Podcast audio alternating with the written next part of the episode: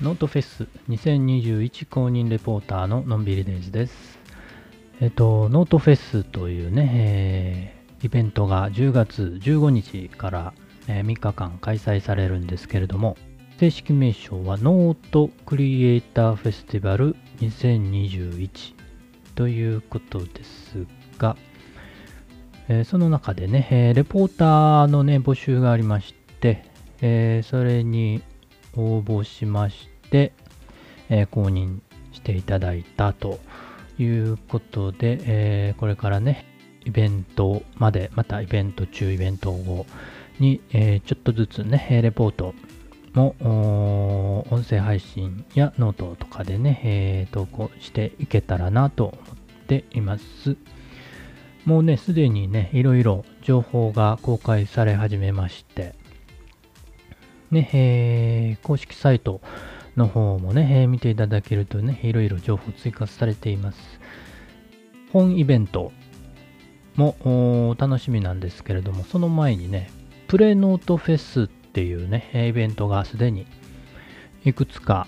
始まってるみたいで、えーその情報も公開されています。今回ね、えーそのお話を中心にしていこうと思っ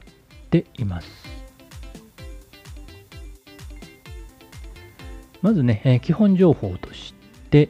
タイトルはね、えーノートクリエイターフェスティバル2021、ねえーということなんですが、テーマがね、創作で作る私の未来ということになってるみたいです。で、えー開催日、開催期間が、えー10月15日金曜日から10月17日日曜日の3日間。なので、もうあと1ヶ月ぐらい先っていうことになりますね。もうすでに、えー予約ね、えー視聴予約というものがあって、えーそのボタンも公式サイトの方に追加されてます。視聴予約はね、一応ね、PTX、PTX っていうんですかね、えーのサービスを使って、えー申し込みすることができます。ノートのイベントね、えー PTX 使ってることが多いのでね、まあ、あの、この機会に登録しておいてもいいんじゃないかなと思います。もちろんね、あの予約しなくても、えー見る、あの、イベントにね、えーノートフェスのイベントに参加することもできますが、まあ、予約すると何がいいかというと、あのお知らせメールが来ますので、えー見逃しをすることがなくなると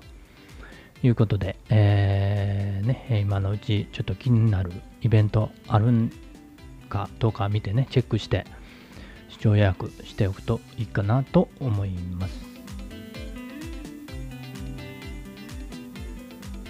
でね、え今回はあのプレノートフェスのお話をしたいと思うんです。えっ、とね、え構成としては2つ、2方向あって、えー記事を書くというイベントと講座に参加するというイベントね、え2つあるんです。えっ、と、その中で、え3つずつあります記事を書いてみようというのは、まあ、いつもね、えーあるノートのね、お題企画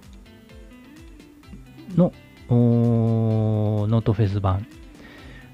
なんですけれども、え3つありまして1つが好きな3曲を熱く語るというハッシュタグをつけて投稿する。もう1つが、えー私の舞台裏というハッシュタグをつけて、えー投稿するコンテスト。もう1つが、えーノートフードマーケットというハッシュタグをつけて、えー投稿するコンテスト。この3つのノートフェスの特別なコンテスト。お題企画。これをね、えー今すでに募集してるみたいです。でねこの中でねちょっと私が気になったあのちょっとあの興味持ったのが一つ目のね、えー好きな3曲を熱く語るというね、えーこちらがねスポンサーがついてまして、えー Spotify ね、え音声配信、ポッドキャストのね、え配信、え視聴できる、ね、Spotify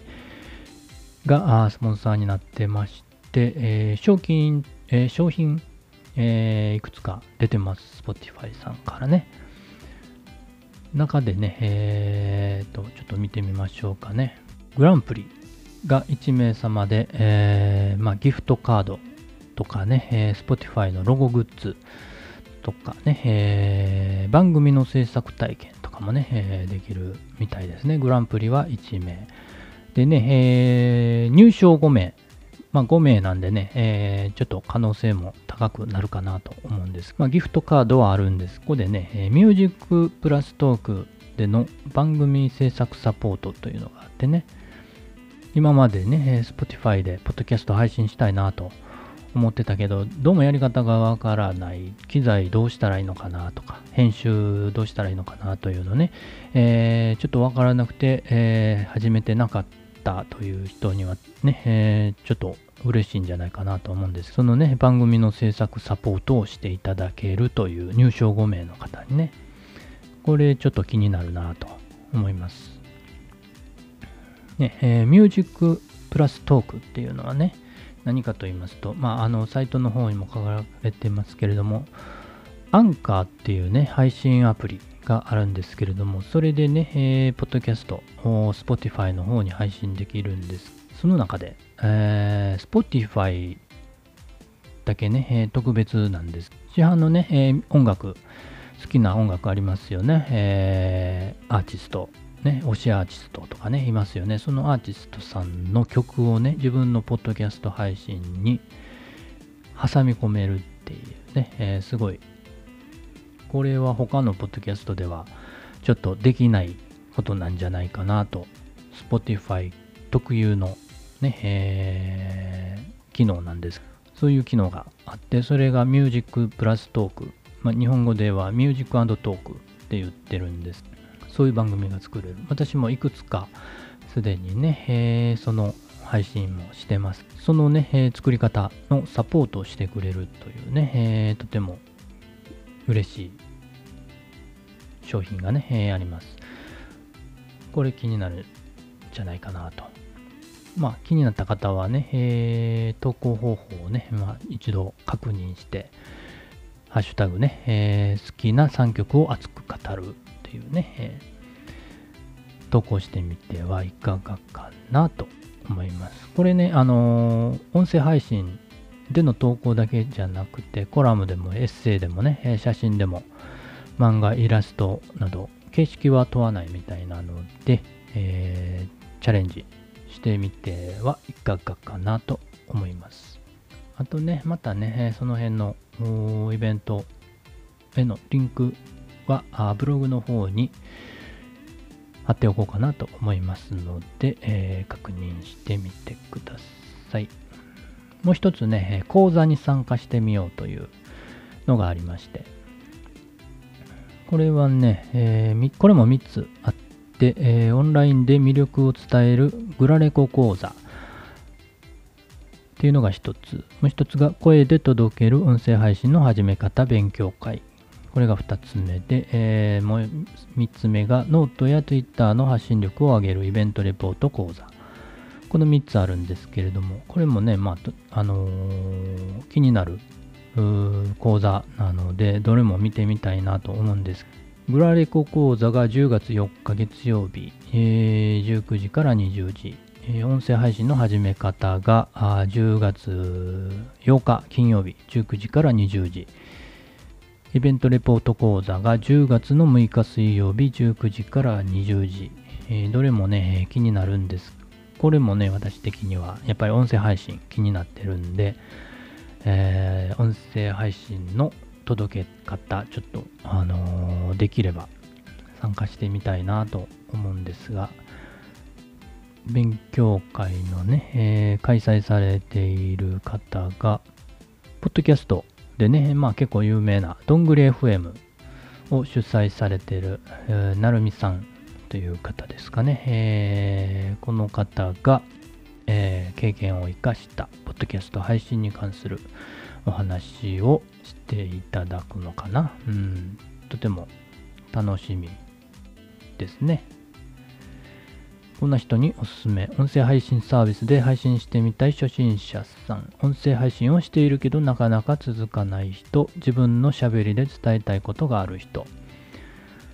ということでね、えー、もしかしたら、あの、1時間でね、えー、多分ね、喋りきるも内容じゃないんじゃないかなと思うんで、もしかしたら延長するようなことも書かれています。とても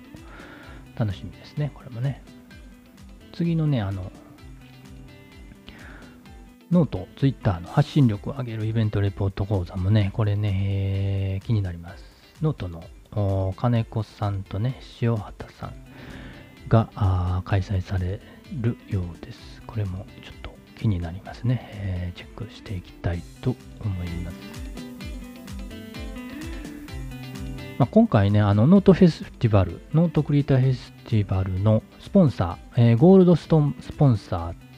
ていうのがあってね、そちらがね、あの、Spotify とアンカーがあースポンサーとなってるみたいなんで、結構ね、の音声にはあ力入れていくイベントになるのかなとは思います。とても楽しみですね。えー、でね、あの、その Spotify さんもね、昨日かな ?21 日、9月21日からね、ノートのアカウントも立ち上げたみたいでね、いくつか、えー、もう投稿あるんですけど、そのその中でね、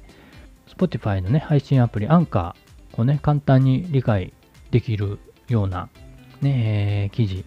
も投稿されてましたので、Spotify のポッドキャストって何だろうなと、アンカーどうやって配信するのかなとね、ざっくりとしたものが知りたいなという方は、見ていただけるととても分かりやすくまとまっているのでおすすめです。ということで、えー、今回はノートクリエイターフェスティバル2021の特にプレノートフェスのイベントを中心に、えー、ご紹介させていただきました。またね、今後も、えー、ノートフェスに関するお話、えー、投稿配信していきたいと思いますので、聞いていただけると嬉しいです。イベントの申し込みもね、もうすでに始まってます。あと、ノート関連、ノートフェス関連のページのリンクもブログの方にまた記載しておきますので、えー、チェック